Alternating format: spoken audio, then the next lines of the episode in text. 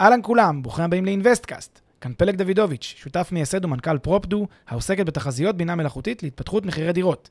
ואיתי אביב גרינברג, מנהל ההשקעות בחברת רנטפו, שהיא גם נותנת החסות לפרק. רנטפו היא פלטפורמה להשקעות חכמות בנכסים מניבים בנדל"ן, תוך שירות וניהול מוקפד מקצה לקצה. היכנסו ל-rentpo.com, חפשו השקעה שמעניינת אתכם, ותאמו איתנו פגישה דיגיטלית. בנוסף, נזמין אתכם להצטרף לקהילת המאזינים של InvestCast בפייסבוק. ועכשיו לפרק חדש של אינוויסטקאסט.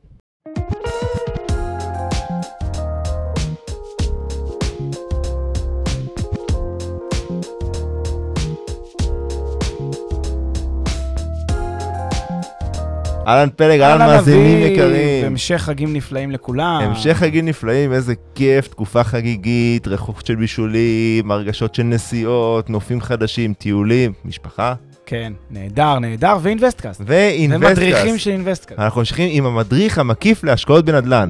Yes. כן. התחלנו מהבסיס בחזרה, נכון? אמרנו בכלל למה אנחנו צריכים, למה בכלל בנדל"ן. לעשות את הדבר הזה ולהשקיע בנדל"ן ולשים את הכסף בקירות. אחרי זה המשכנו לזה, הבנו, אוקיי, אולי כדאי להשקיע בנדל"ן, ואולי אפילו חובה שנשקיע בנדל"ן. נכון. אז בואו נתחיל, ואיך התחלנו? התחלנו באיך אני מנתח בכלל שוק. נכון. אמרנו, מתחילים מלמעלה, למטה, ועכשיו כבר צלחנו את זה, ניתחנו שוק להשקעה, אמרנו, יש את השוק הזה, את הרובע הזה, את השכונות האלה ברובע שאני הבנתי שהן יהיו השקעה טובה, ממשיכים הלאה. וזה החלק השלישי שלנו, של המדריך אה, המקיף להשקעות בנדל"ן. מדברים על איך מנתחים כבר את ההשקעה הספציפית. יפה מאוד. ובהקשר לשני החלקים הקודמים, שימו לב שאנחנו במין תהליך כזה של משפך, שלא יכול להיות שפתאום בשלב השלישי של איך לנתח השקעה, פתאום אנחנו, רגע, שמעתי על איזושהי השקעה עכשיו באיזה חוף בצד השני של העולם, בכלל לא ניתחתי, בכלל לא כלום, אבל זה לשם אני הולך. כאילו, לא, מן הסתם, את ההשקעה שאנחנו הולכים לנתח בפרק הזה, כלומר, את ה... איך מנתחים השקעה על פי הפרק הזה, זה נגזר מהשקעה שנגזרת מאותו שוק שניתחנו בפרק הקודם, בפרק 2, ובחרנו שהוא שוק טוב. זה חייב להיות אותו שוק. זאת גם הסיבה שאנחנו חוזרים ומדגישים שאתם כמאזינים חכמים ומתוחכמים של InvestCast, לא הולכים אחרי מה שנקרא עדר, והולכים אחרי, סתם אחרי אנשים שאומרים לכם, זה שוק טוב, זה שוק טוב. קודם אתם מנתחים את השוק, ורק אחר כך אתם בוחנים את ההשקעות שקיימות בשוק הזה.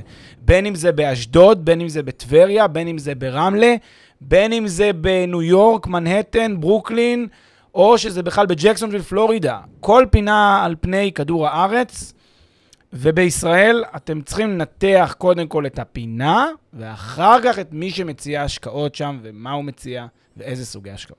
חד משמעית, אבל אני חייב לעשות פה איזשהו, אה, אה, אולי איזשהו חיבור בין עולם התיאוריה לעולם המעשה. כן.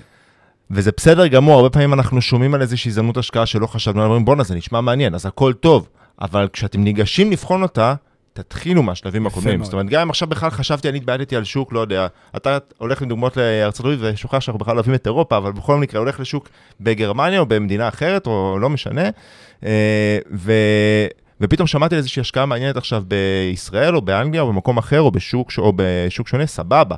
אבל כשאני ניגש לבחון את ההשקעה החדשה, אני מתחיל from top to bottom, מה שנקרא. מהשלבים הראשונים. בדיוק, אתה בעצם אומר, להתחיל את שלב 2, אני יכול הרבה פעמים דרך זה שמישהו אמר לי, יש פה איזושהי השקעה טובה עכשיו באיזה... אבל לא אתחיל נכון. שלב 2. אז לא, אני, אני שמעתי על המקום ההוא, נגיד על איזושהי מדינה עכשיו באירופה, נגיד פולין למשל, שמעתי מהרבה אנשים פולין, פולין, פולין, ואז אני אומר, אוקיי, שנייה, לפני שאני צולל עכשיו להזדמנויות ההשקעה בפולין, אני אתחיל לנתח שנייה את השוק, ואז אני אעבור להזדמנויות ההשקעה. בול. ורק אם אני מוצא שבאמת השוק הזה הוא טוב, אז אני ממשיך להזדמנויות ההשקעה בשוק. אז המדריך המקיף להשקעות בנדל"ן, ממשיכים. לגמרי. חלק שלישי, יאללה, איך אה, מנתחים השקעה? יפה. אז uh, בעצם הסיפור של ניתוח השקעה הוא סיפור שאנחנו uh, uh, עשינו עליו גם כמה פרקים באינבסטקאסט בכל מיני תצורות כאלה ואחרות, אבל זה מדריך מקיף שלם, ולכן אנחנו מכלילים את כל הדבר הזה בפרק, uh, בפרק מסודר לטובת העניין.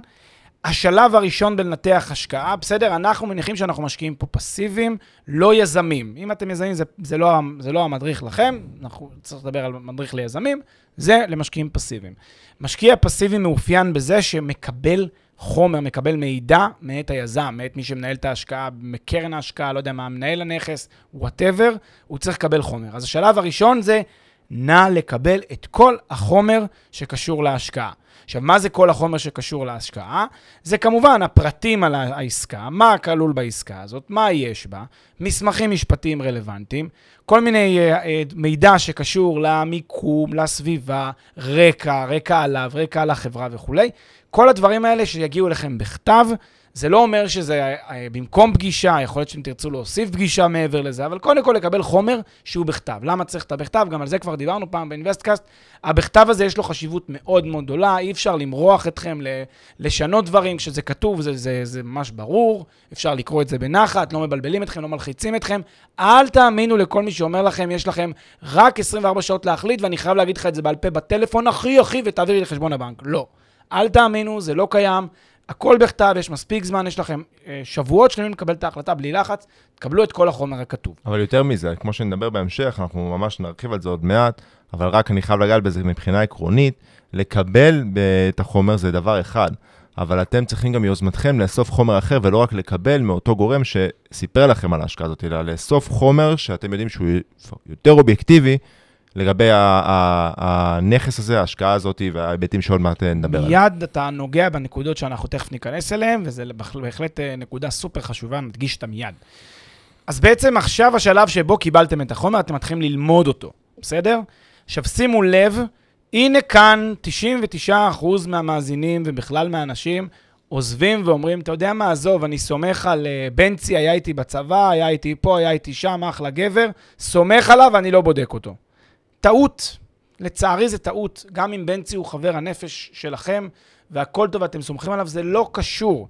מה שמתאים לבנצי לא בהכרח מתאים לכם, לא בהכרח מתאים למשפחה שלכם, לא בהכרח מתאים, ל, ל, ל, ל, ל, ל, לא יודע מה, ל, ליכולת שלכם לישון טוב בלילה, והמאה אלף דולר שאתם עכשיו מפקידים בידיו של בנצי, וגם אם הוא מאוד מאוד אמין, ואני לא חושד בו שהוא נוכל ויגנוב לכם את המאה אלף דולר, ברור שזה לא שם. יכול להיות שבגלל שהוא לא מספיק מנוסה, או שיש לו קצת פחות מזל בעסקה הזאת, או כי זו עסקה מסובכת, בנצי יכניס אתכם להרפתקה שלא תכננתם. גם, אחד, איבדתם חברות עם חבר טוב, שזה קטסטרופה. שתיים, איבדתם כסף יקר. שלוש, מתוסכלים, מבועטים, נבהלים, כולם רמאים בנדל"ן, כולם זה, זה מה שתרגישו. למה? אז לא, אז לא כדאי. פשוט לא להגיד אני סומך על ההוא, אני סומך על ההיא.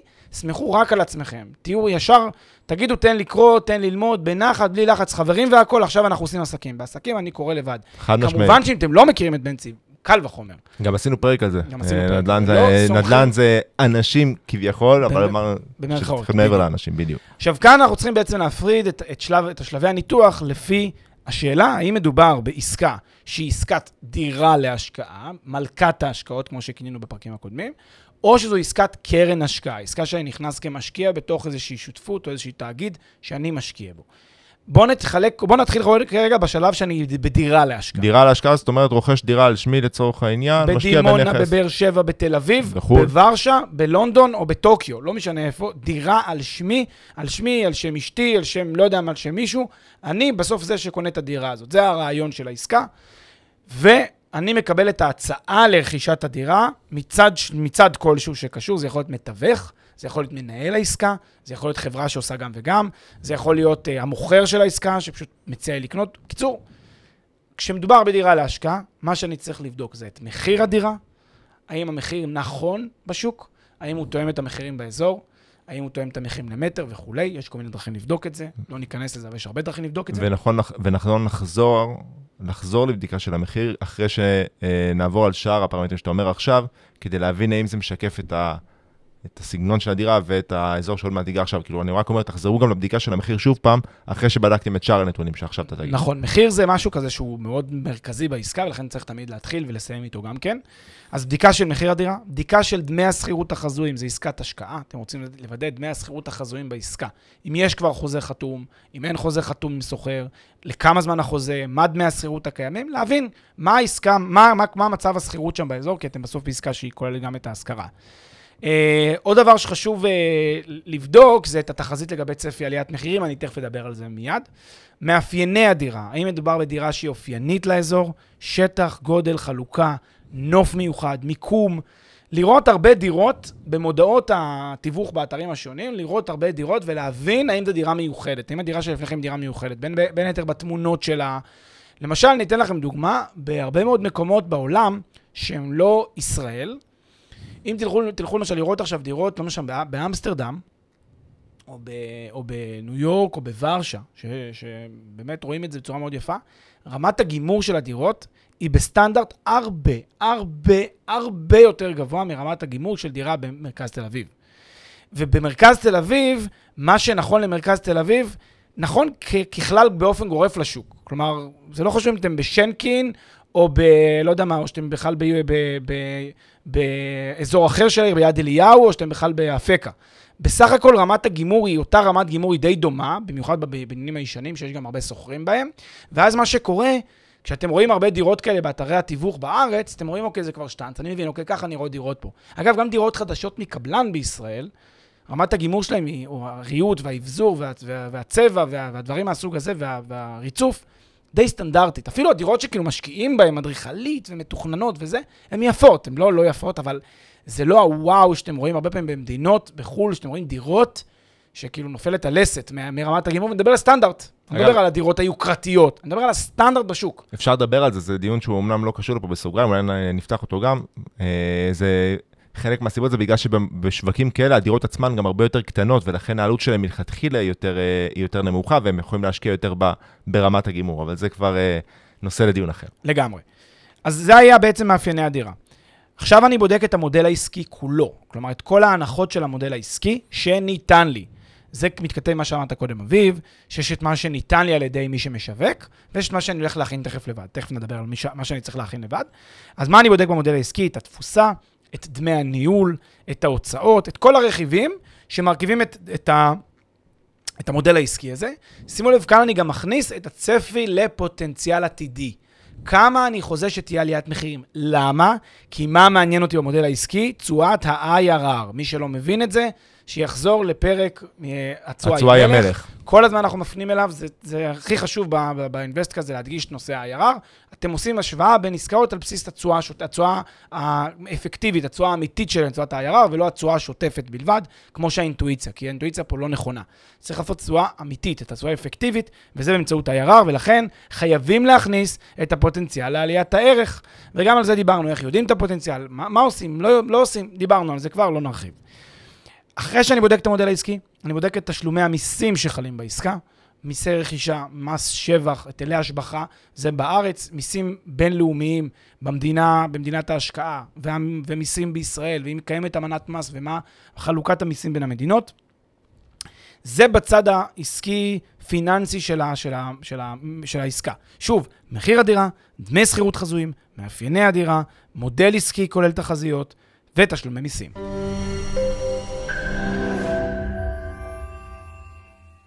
לפני שנמשיך, כמה שניות מזמנכם.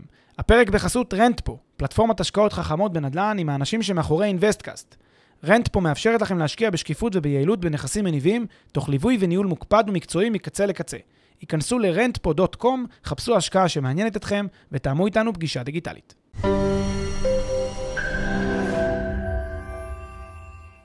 ועכשיו אני עובר לבדיקה שהיא איכותנית על הדירה הזאת. מה אני בודק?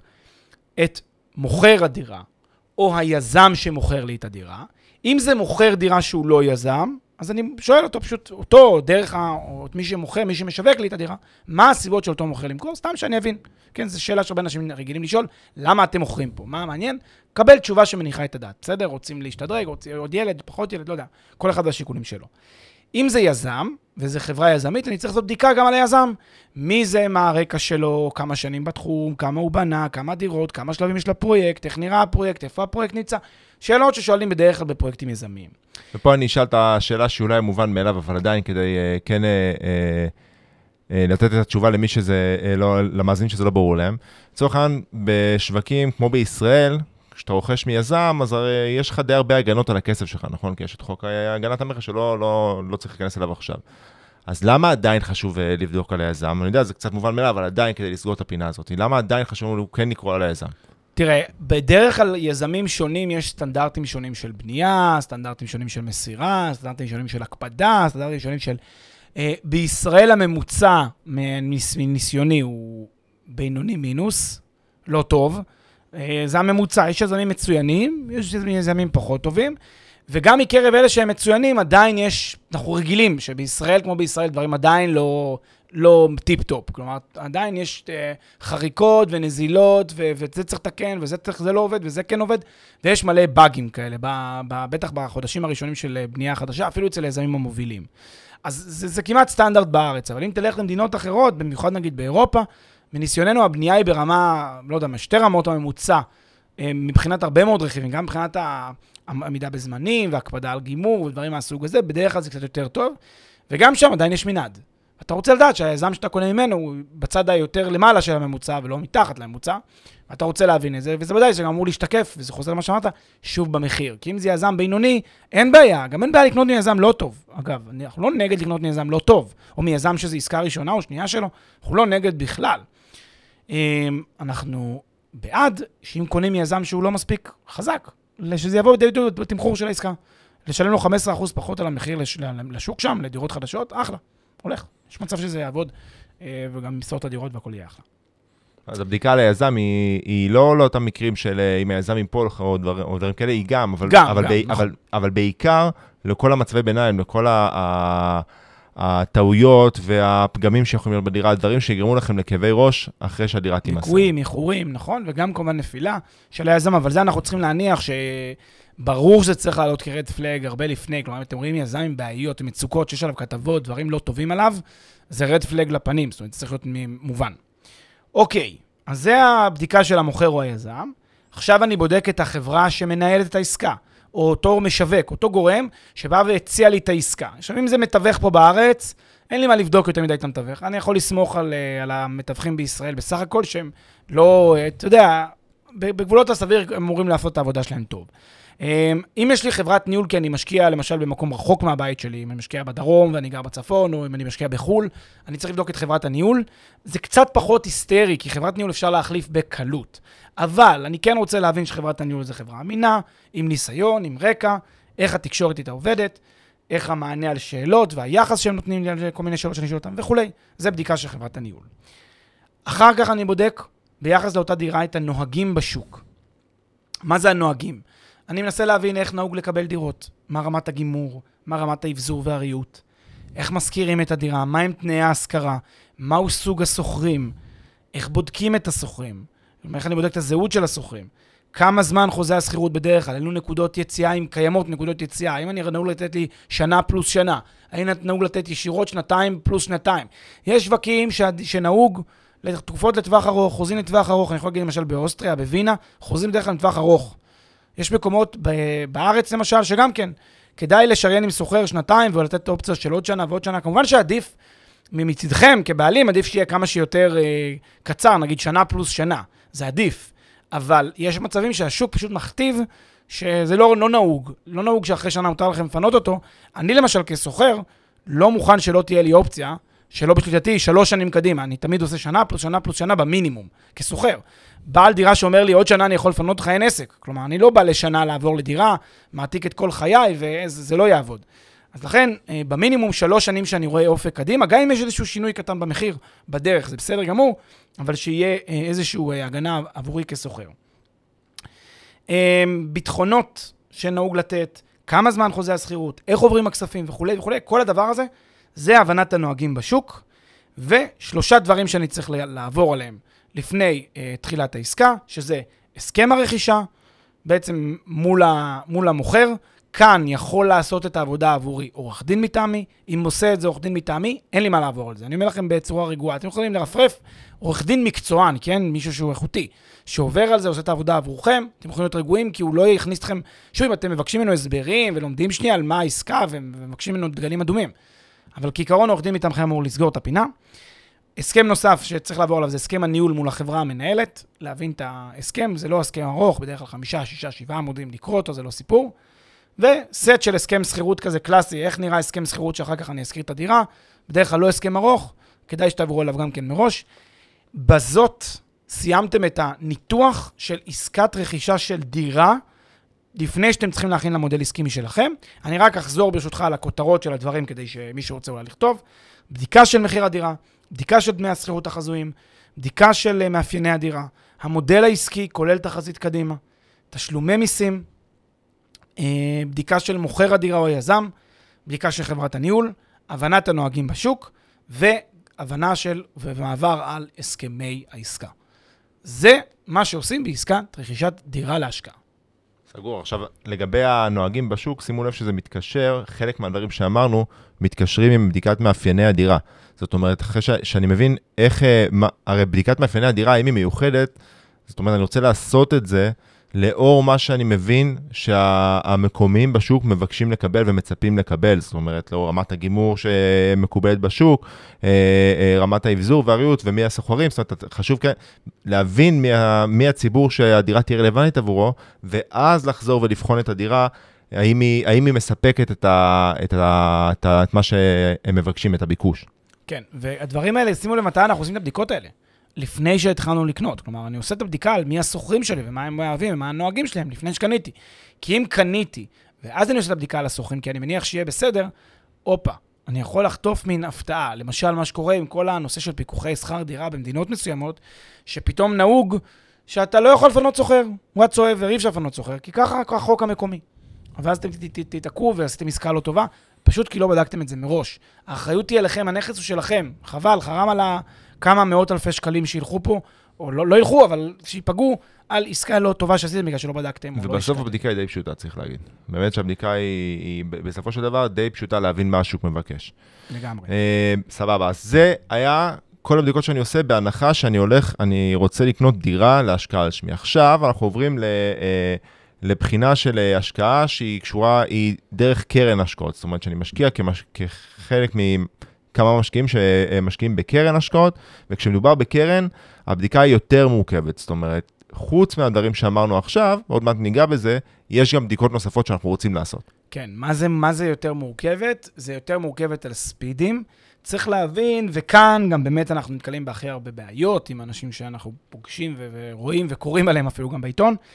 כי כל הזמן קשור לקרנות השקעה, אנחנו נכנסים לעולמות אחרים לגמרי של, רבדים אחרים לגמרי של אה, בדיקה ותוכן, תכף אני אסביר. בואו נפריד רגע את זה לשני סוגים. יש חברות ציבוריות שעושות השקעות בכל מיני מיזמים בעולם. כשאני עושה השקעה בחברה ציבורית גדולה, מוכרת, יציבה, שעושה השקעות נדל"ן בארץ, בחו"ל, יזמות נדל"ן, ואני מצטרף אליה כמשקיע, זה משהו אחד. אפשר להיות יותר רגועים, לא צריך פה היסטריה של הבדיקה, אפשר לבדוק בצורה יותר מרפרפת, והכל טוב. אגב, ואם אתם רוצים להבין את ההבדלים, אנחנו עשינו שני פרקים אה, שעשינו ממש בתקופה האחרונה. אחד זה איך מקימים קרן השקעות, והפרק השני שדיברנו על נדל"ן מסחרי, על ה-CRE, שניהם די מסבירים את ההבדלים בין למה אני יכול להיות יותר רגוע לגבי קרן ציבורית ומה קורה אה, אה, בקרן פרטית. נכון.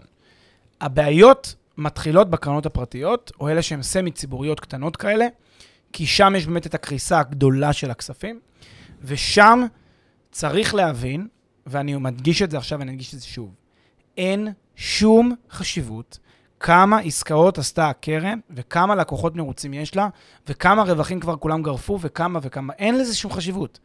כל עסקה היא עסקה חדשה. זה לא מעניין אתכם שיש לכם 100 אלף דולר אחרונים, שהקרן הזאת כבר חילקה ל-7,000 משקיעים, מתוך 7,000 משקיעים שהיו לה, 17% תשואה או 17,000% תשואה. זה לא משנה, כי אתם עכשיו נכנסים לעסקה חדשה. יכול להיות שדווקא אצלכם, בעסקה במיסיסיפי, חטפתם הוריקן והלך הפרויקט. ודווקא לכם יש אה, אובדן ערך מוחלט. ויכול להיות שנכנסתם לעסקה בלונדון והלך הפרויקט בגלל משהו אחר, בגלל הברקזיט. ויכול להיות שנכנסתם לעסקה בברלין והלך הפרויקט בגלל פיקוח שכר דירה. ויכול להיות שסתם הלך הפרויקט ואתם בעסקה בניו יורק, במנהטן, במרכז מנהטן, במקום שלא יכול ליפול, ואיכשהו זה נפל בגלל שאיזה פקיד בעירייה החליט לעכב בשנה את כל הדיונים בהקשרים האלה, כי הוא לא רוצה להתעסק עכשיו עם הפרויקטים האלה. סתם על רשעות לב, כולם היו 100%, דווקא במצב שלכם הלכה העסקה. לכן זה ממש ממש לא חשוב, ולא משנה העבר. אל, ולכן, למה אנחנו אומרים את זה? זאת אומרת, כדאי לבדוק מה היה בעבר. לא כדאי להגיד, טוב, היה להם כבר 7,000 משקיעים מרוצים, שמעתי עליהם, לכן אני לא בודק בעצמי. אני סומך על זה שהם יהיו בסדר. זה פשוט לא עובד ככה במציאות. אין מנוס, חייבים לבדוק. והבדיקה לוקחת זמן, לוקחת משאבים, ולדעתנו היא הכרחית וחיונית, וזה פרק עם אזהרה. לא לעשות השקעות בקרנות השקעה בלי לעשות את הבדיקות שאנחנו מדברים עליהן כרגע. כמה זמן שזה ייקח וכמה אנשים שיעשו את הבדיקות האלה מטעמכם. אם זה מורכב לכם, אם זה קשה לכם, עזבו את זה, רדו מזה, לכו להשקעות יותר בטוחות. אם זה לא, אם זה לא מורכב לכם, תעשו את כל הבדיקות, ובואו נעבור רגע לדברים שצריך לעשות, לדעתנו. אז יש פה ארבעה שלבי בדיקה. השלב הראשון זה בדיקה של הנכס עצמו, אוקיי? איזה נכס נדל"ני אני קונה? מה אני קונה? מה המחיר שלו? מהם תנאי העסקה? מהם הביטחונות לעסקה? מה מצב הנכס ביחס לשוק? המחיר שלו, האם הוא תואם את השוק? האם אני קונה במחיר הנכון? האם הקרן לא במקרה מנפחת את השווי שלו רק כי היא יכולה ואני לא יודע את המחירים? וכמה המחיר למטר באזור? כמה קרקעות מבנים יש בשוק וכולי. אני עושה בדיקה של הנכס שאני עומד לקנות. תזכרו, אתם עושים עסקה בנדל"ן, אתם לא... אני מבין, אנשים לא, לא, לא, לא ערים לזה, אבל בסוף אתם עושים עסקה בנדל"ן בין היתר. לכן, זו אומנם עסקה פיננסית, אבל אתם עדיין קונים נדל"ן. אתם צריכים להבין שהנכס שקניתם אותו נקנה במחירים הנכונים, והוא נכס נכון. זאת אומרת שגם כשאנחנו משקיעים בקרן השקעות, אנחנו עדיין צריכים לעשות את כל הבדיקות, אה, אה, זה די מתקשר עם כל, עם כל הבדיקות, רוב הבדיקות שאמרנו שאנחנו רוצים לעשות כשמדובר ב, בדירה להשקעה. בוודאי. עדיין צריך לעשות את זה ולבדוק את הנכס עצמו. את הנכס, בתור בסיס. משמעית. וזה, רק, וזה השלב הראשון של הבדיקה. זה השלב הראשון מתוך ארבע. השלב השני מתוך ארבע, זה בדיקה של עסקת ההשקעה. בסדר? העסקה עצמה.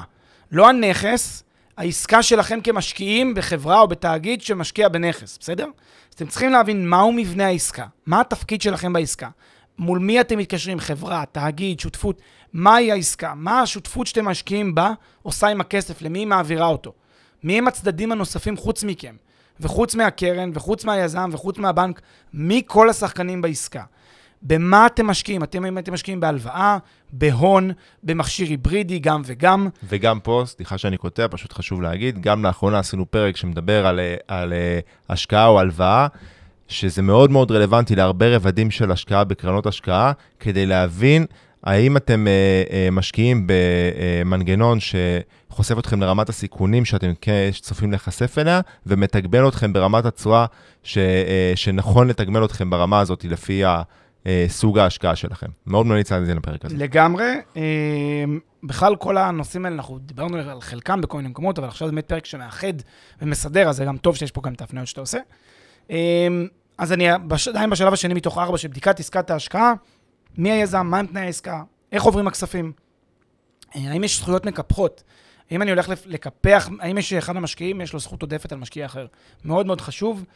איך מבוצעת חלוקת הכספים ואיך מבוצעת חלוקת הרווחים.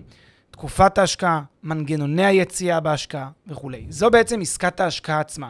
אני לומד את השלבים שלה, מה קורה במסגרת עסקת ההשקעה, ומנתח את הדבר הזה בצורה שהיא מאוד מאוד מסודרת אה, של העסקה עצמה. ש... זה השלב השני מתוך ארבע. שימו לב, זה סופר חשוב, הבדיקה הזאת, כי שוב, הרי להבדיל, להבדיל מהשקעה בדירה, שבה אתם, נקרא לזה בעלי העסקה, בסדר, בעלי ההשקעה, גם בעלי הנכס, ולכן אתם יכולים בכל רגע לבחור מה לעשות הלאה, בסדר? למי להשכיר, בכמה להשכיר, מתי לממש, מתי לממש אה, אה, ולקחת את הכסף. אגב, נדבר על זה גם בפרק הבא. פה, בגלל שההחלטות מרוכזות בידי הגורם המקצועי ש... אה, שרוכש ומנהל את הנכסים, אתם צריכים להבין מתי תוכלו אתם לצאת, מתי תוכלו לקבל את הכסף. אתם חייבים לעשות, התיאום ציפיות הזה עם עצמכם הוא סופר סופר חשוב. מסכים עם כל מילה, אין לי באמת מה להוסיף. אז זה היה השלב השני, שלב שלישי, מתוך ארבע? שלב שלישי זה בדיקה של הקרן עצמה. שימו לב, יש כאן קרן שמנהלת לכם את העסקה, אתם צריכים להבין מי זאת הקרן הזאת. מי הקרן, מי הם המנהלים, מה הרקע עליהם. שוב, נדגיש, לא מעניין אתכם כמה עסקאות הם סגרו וכמה לקוחות ממליצים היו לה. אתם לא משקיעים באותה השקעה שהם השקיעו. זה סיפור אחר לגמרי, זה חברה אחרת לגמרי, זה תאגיד אחר לגמרי. זה כמו שאני אגיד לכם שיש איזה, אה, לא יודע מה, אה, חברת סטארט-אפ שמתעסקת בתחום של כאבים לברכיים, והמייסדים של חברת הסטארט-אפ הזאת הקימו חברה בכלל בתחום של... אה, לא יודע מה, של ספורט, ועשו אקזיט של 100 מיליון דולר. אז מי אמר לכם שהם טובים ב... לא, כי ספורט וכאבים בברכיים דווקא קשור, אבל נגיד הם דווקא בנדל"ן עשו, ועכשיו הם עושים כאבים בברכיים. מי אמר שהם יצליחו? מה הקשר? אתם צריכים להבין האם העסקה שלהם בכאבים בברכיים היא עסקה טובה, היא יזמות טובה, זה לא קשור לזה שהם הצליחו פעם אחת בנדל"ן. זה איזשהו סיגנל לזה שהם כנראה יודעים מה הם עושים בביזנס. מעבר לזה זה כלום, אתם עדיין צריכים להאמין בזה שיש להם מוצר שהוא מוצר בעל ערך. לכן, זה לא מעניין אותי שהם הצליחו בעבר, זה באמת חסר חשיבות. אז מי הקרן, מי המנהלים שלה, מה הרקע שלהם, איך מבוצע איתור העסקאות על ידיהם. שימו לב, יש נטייה להרבה מאוד שחקנים שיש להם הרבה מאוד עסקאות בדיל פלואו, הרבה מאוד חברות כאלה, הם מוזילים מאוד את תנאי הכניסה של עסקה. ואז כל עסקה חדשה שנכנסת אליהם לא עוברת מספיק בדיקות, הם מסננים, הם לא מסננים אותה, הם פשוט, כי הם רוצים הרבה מאוד פעילות, כי אצלם מקבלים כסף על העמלות של התיווך. אז הם רוצים הרבה עסקאות, לכן לא מעניין אותם בכלל העסקה. אז הם מוכנים להיות uh, בבדיקת נאותות יחסית נמוכה בצד שלהם. ובמובן הזה אתם צריכים להבין איך מבוצע בכל אה, איתור העסקאות. איך בוצע, איתור העסקאות במקרה הזה? האם זה תפוח שהתגלגל מהעץ באופן יוצא דופן מכל העולם, או שהם באמת עשו פה עבודה, למדו את כל השוק, מראים לכם את כל הניתוחים של מאות נכסי מולטי פמילי שהם פסלו, וזה הנכס הנבחר, כי 1, 2, 3, 4 ו-5. לצורך העניין, הרבה, אני לא מכליל, אה, כמובן שיש הרבה גם שונות, אבל, אבל הרבה מהשחקנים, הרבה מהקרנות ההשקעה מתפארות בזה שיש להם שותף מקומי, הם קוראים לזה תמיד שותף מקומי, אם זה בין אם זה בארצות הברית או מקומות אחרים. אה, ולמעשה זה לא בדיוק ככה, כי המקומי הוא היזם, הוא זה שמוצא את הפרויקטים, הוא זה שמחליט אה, איזה פרויקט הוא עכשיו הולך להשקיע בו, ו...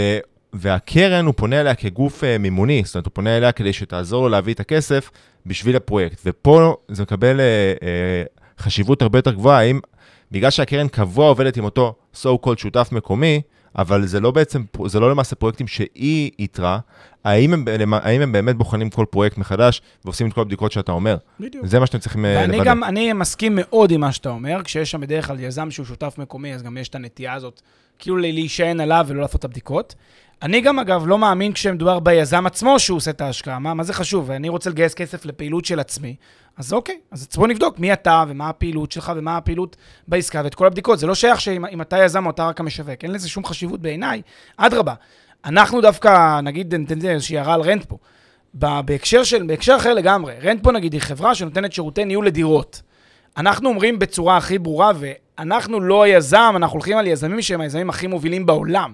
קל לנו מאוד להגיד, אנחנו לא יזמים, כי אנחנו לא רוצים שישקיעו בנו כיזם. ישקיעו בנו כמי שנותן שירות לרכישה מיזם שהוא מוביל, הכי מוביל בעולם. ומייצגים את הרוכשים ולא את היזם. בדיוק, ובן שאומר, אני היזם ותסמכו עליי, אז אוקיי, מי אתה? כאילו, אוקיי, אתה, אתה חברה ציבורית גדולה שמחזיקה בעשרות אלפי יחידות דיור, או שאתה איזה יזם קטן שיש לו כמה עסקאות ב... ב, ב, ב לא יודע מה, ב-20 שנה עשה איזה 5-6 עסקאות והוא יזם גדול. שוב, אין פה, לא להכליל, יש גם יזמים מצוינים, אבל זה הכל, אתם צריכים להבין, בסוף זה הכסף שלכם, ואתם צריכים להיות מאוד מאוד זהירים איתו. בגלל זה אנחנו באים ואומרים את הדברים בצורה מאוד מאוד ישירה בהקשר הזה. כמה עסקאות מבוצעות לאותו גורם במקביל? ככל שיש יותר עסקאות במקביל, אז צריכה להיות מוטת ניהול יותר מורכב, מורכבת, יותר גדולה, אז צריך להיזהר שאין יותר מדי. וזה בעצם הבדיקה השלישית, שזו בדיקה של הקרן עצמה. הבדיקה האחרונה היא לא פחות חשובה, זו בדיקה משפטית. ושוב אנחנו מזהירים, חייב להיות עורך דין מטעמכם, שאתם שוכרים את שירותיו בנפרד, בלי קשר למה שהקרן עושה. אתם שוכרים עורך דין מטעמכם, עורך דין שמתמחה בנדל"ן, בהשקעות בנדל"ן בחו"ל, בהשקעות דרך קרנות בנדל"ן בחו"ל, בסדר? אומרים לאותו עורך דין, אנא, קח את כל סט המסמכים, יעלה כמה שיעלה, נעבור עליו, חווה דעתך. אני אומר לכם, הרבה מאוד פעמים עורכי דין יגידו לכם, חבר'ה, יש פה הרבה דגלים אדומים. זה בעיה, אוקיי? הרבה פעמים זה קורה. אה, ולא רק בגלל שהם מכסתחים את עצמם, גם זה קורה לפעמים, אבל הרבה פעמים זה בגלל שבאמת יש בעיות. עורך דין מטעמכם חייב לעבור על העסקה, חייב להעיר את תשומת לבכם לדגלים שמתעוררים. חייב, חייב, חייב. אין דבר כזה, אני ועוד פעם בנצי, מכירים מהצבא, גדלנו יחד, מה זה, שתינו יחד מאותו ג'ריקן, הכל היה מדהים, אני סומך, זה לא יעזור, זה לא משנה. אתם חייבים להבין שהוא קרא את הביטחונות, שהוא קרא את העסקה.